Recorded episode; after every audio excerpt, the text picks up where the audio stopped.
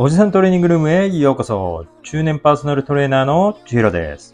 中年世代をかっこよくということで、中年世代のトレーニング初心者やダイエット初心者に向けて役立つ情報やためになる情報を話していくポッドキャストです。本日はおじトレエピソード33ということで、パーソナルトレーニングにおける怪我についてお話ししていきたいと思います。皆さんおはようございます。はい、今日からというか今回からいつも通りのポッドキャストでお送りしていきたいと思います。はい、僕もコロナになっていて、コロナから復活して、いろいろ大変な日々が続きました。でももう今は完全復活していて、トレーニングもしっかりやってます。で、トレーニング自体はかなり強度も落ちていたりだとか、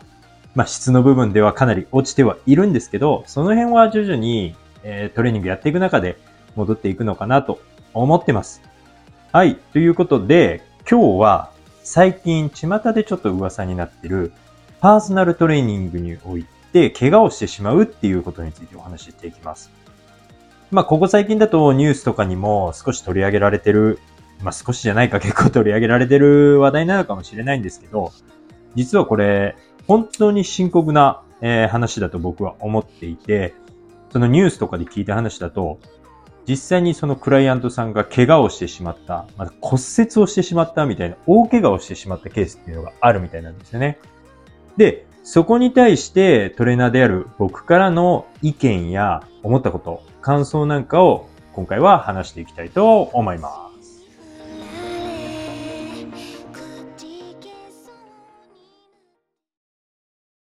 はい、ということで、まずトレーナーである僕からの意見なんですけど、まず自分のクライアントさん、対象が選手、例えばフィジークだったりボディビルに出るような選手なのか、それとも初心者さん、全くトレーニングをしたことがない、運動経験がないような方に指導しているのかっていうところでもかなり大きく変わってくると思ってます。で、僕のクライアントさんの場合は、ほとんど9割ぐらいが初心者です。実は、学生時代スポーツをやっていてウェイトトレーニングを触ったことがあるっていう方も一部いらっしゃいますが、ほとんどはトレーニングの経験がなかったり、筋トレをしたことがない方っていうのが僕の対象になってます。なので、そもそも初心者さんっていうのは、体の動かし方だったり、力の出し方。例えば、胸のトレーニングでしっかりと胸に力を入れてくださいと言っても、力の入れ方なんかがわからないわけです。だからこそ違う部位に力が入ってしまったり、フォームが崩れてしまったり、そういうことっていうのは当たり前に起こるものだと思ってトレーニングをしていかなくてはならないわけです。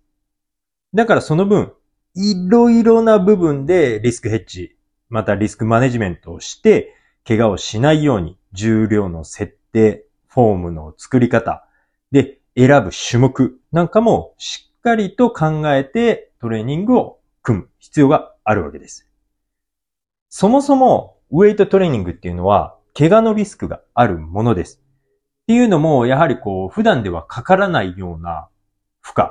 ていうのを物理的に重りでかけていくわけなので、その分怪我のリスクっていうのはもちろんあるんですけど、ウェイトトレーニングも適切なフォーム、適切な種目を行うことで、怪我のリスクは抑えながら最大限の効果を発揮するっていうことは可能なわけです。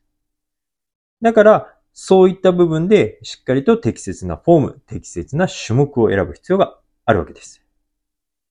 じゃあ、今回問題になっているこの怪我の件、なぜこういった怪我が起こるのかっていうところについてお話ししていきます。で、これっていうのは僕のこれは個人的な考えです。なんですけど、まず、そういった怪我を起こしてしまうトレーナーっていうのは、リスクマネジメントがまずできていないっていうところなんですよね。例えば、スクワットやベンチプレスをやるパワーラックと呼ばれる、なんて言うんですかね。ちょっとその器具の名前でパワーラックっていうのがちょっと想像つかないと思うんですけど、もし気になる方は、検索していただいてパワーラックって入れていただくと、あ、これねっていう一番わかりやすい画像が出てくると思うので、それで検索してみてください。で、パワーラックっていうのは、スクワットだったり、ベンチプレス、その他の種目でも多く使う人気の器具というか、その道具になります。で、まあ僕はインスタグラムで情報発信をしたりだとか、まあそういうのをしているんですけど、まあ今多くのトレーナーさんが情報発信をしたりだとか、そういうことをやってるので、そのトレーニング風景をインスタグラムのリールだったり、動画で上げてる方っていうのも多くいらっしゃいます。ただ僕が見ている中で、その中でも一番多いのがセーフティー。で、セーフティーっていうのが何かっていうと、例えばスクワットとかベンチプレスをやっていて、限界が来て持ち上げられなくなった時に、潰れて怪我をしないように、この位置から下がらないっていうような、まあ、安全バーと呼ばれるところがあるんですけど、それを設定するものがあります。で、初心者さん、っていうのはそこまで重量を扱えないので、トレーナーがすぐ補助に入ることができると思います。なんですけど、それに過信をしてしまってセーフティーを設定せずにやらしてるトレーナーさんっていうのを一部見かけたりします。はい。で、これっていうのは重量が軽いからとか重いからセーフティーを設定するとか、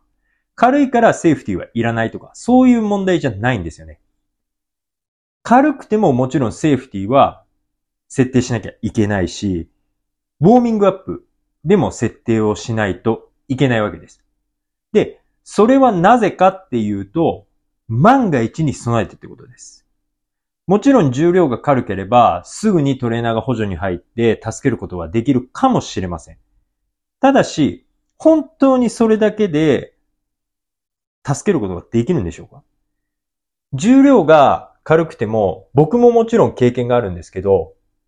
すごく軽いウォーミングアップの段階で、バーだけを持ってる時に腰がピキッとなってぎっくり腰になったことってあるんですよ。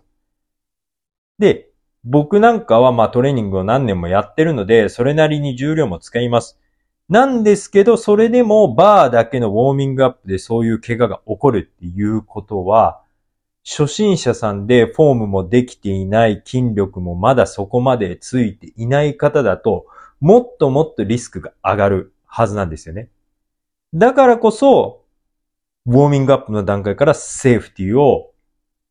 しっかりと設定しなきゃいけないし。もちろん、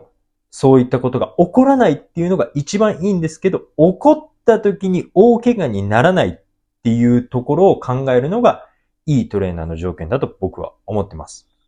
はい。で、こういったことをなぜやらないか、なぜできないか気づかないかっていうところは、僕はこれ一つの意見なんですけど、そういったトレーナーたちはトレーナーではなくて、ただのトレーニーなんですよね。で、トレーニーっていうのは何かっていうと、まあ、僕もトレーニーにはなるんですけど、まあ、トレーニングが大好きで、まあ、趣味がトレーニング、週に5回とか6回とかトレーニングに行って、例えばフィジークの大会に出る、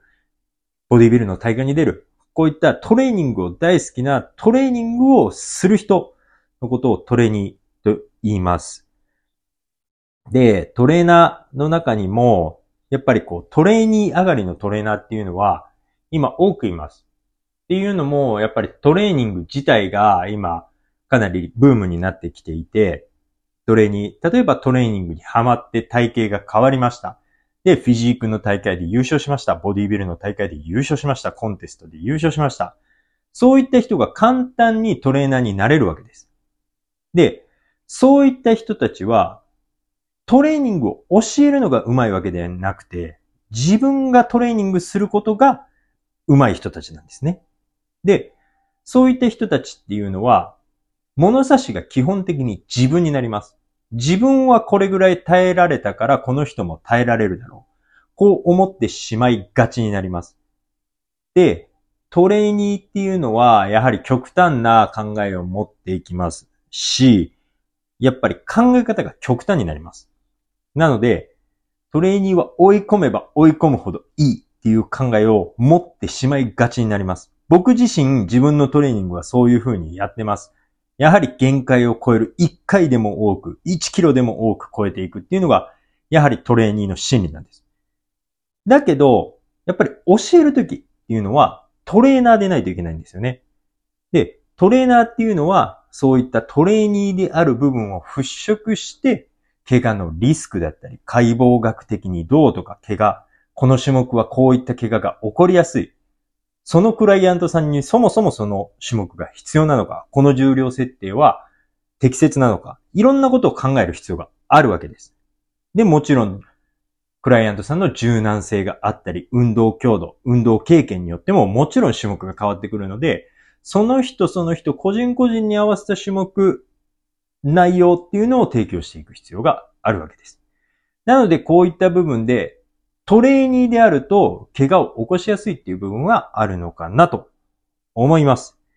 で、僕はまあそれが全部悪いとは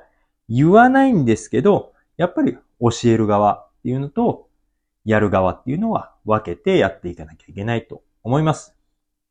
まあ例え話なんですけど、まあ野球例えばスーパープレイヤー。まあ今で言うと大谷選手を例に出しましょう。まあわかんないです。大谷選手がどんな選手かわかんないので、でも彼ってすごいプレイヤーじゃないですか。ピッチャーでも超一流、バッターでも超一流。まあスーパープレイヤーじゃないですか。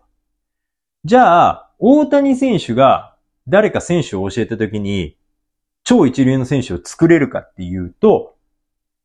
ちょっとわかんないところってあるじゃないですか。確かにプレイヤーとしては一流ですし、もうスーパースターなんですけど、彼が超一流の選手を作れるかって言ったら別問題になります。でも逆に選手時代はそうでもなかったのに、超一流の育てる監督とかコーチっていうのはいらっしゃるわけじゃないですか。っていうのは何が違うかっていうのは、自分でやるスキルはなくても教える技術、知識を持ってる人っていうことなんですよね。なんでその辺で、やはり適切な指導者、素晴らしい指導者をつけるっていうことも、一つ自分の成長のためには必要になってくるので、ただただ大会で優勝した人、ハードに鍛えてる人がいい指導者じゃないっていうところはしっかり考えておいた方がいいかもしれません。もちろん、いいプレイヤーっていうのはそれなりに考えて、すごくいいトレーニングをしてるので、リンクすることはもちろん多いんですけど、必ずしもそうではないっていうことを思っていてください。はい。ということで、今回のこの怪我の件に関しては、まあトレーナーである僕自身もやっぱり見直さなきゃいけないところはたくさんありますし、他人事ではないなと思ってます。でもこういったことで、トレーニング、パーソナルトレーニングだったり、こういったトレーニングをする人っていうのが減るのは、すごくすごく寂しいことだと思うので、まあ、こういった一部の事件があるということは、ユーザー側である皆様も、いいトレーナー、いい指導者を選ぶ目をしっかりつけること。で、いい指導者を選ぶ知識っていうのをある程度入れた上で、指導をしていただくっていうことをお勧めします。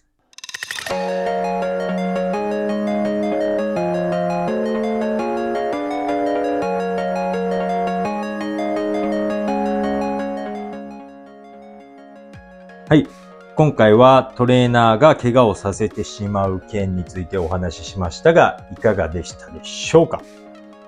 はい。この件に関しては、僕ももともとトレーニングジムに最初勤め始めた時っていうのは、研修でこれを、まあ、師匠からすごく口うるさく言われました。で、そのおかげで、やはり僕自身もかなりその怪我に対する意識っていうのは高まりましたし、やはりいいトレーナーっていうのは常に最悪の事態を考えてます。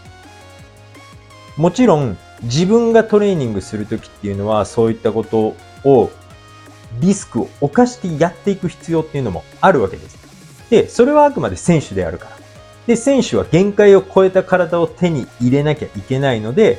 そういったギリギリのラインを攻める必要っていうのはやはりあります。だけど、一般人、いい体を作りたい一般の皆様にとっては、そんなギリギリのラインを攻める必要っていうのはないんです。で、逆にそのギリギリのラインを攻めるのであれば、もっと安全で効果が高い種目っていうのは今はたくさんあります。で、そういった種目に置き換えてトレーニングをしていい体を作っていきましょう。いい選手、もちろんいい選手もそうですし、いいプレイヤーっていうのは怪我をしないっていうのは第一条件なんです。で、皆様もいくら選手じゃなくてもいいプレイヤー目指しましょう。怪我をせずにしっかりといいトレーニングして、明日、来週、来月、来年、ちょっとずついい体を作って自分の理想の体を作っていきましょう。はい。また、僕はインスタグラムの方でも、ちょっとした情報やモチベーションアップになるような情報なんかも発信しているので、このポッドキャストで僕に興味を持ってくれた方っていうのは、インスタグラムのリンクを貼っておくので、そちらからインスタグラムをチェックしてみてください。僕のパーソナルの詳細なんかもそこに載せてます。また、聞きたい話や気になる点、質問なんかがあったら、もうお気軽に DM でもコメントでもいいので、何かメッセージください。はい。じゃあ今日も皆さんトレーニングライフ楽しんでいきましょう。じゃあまた来週。さよなら。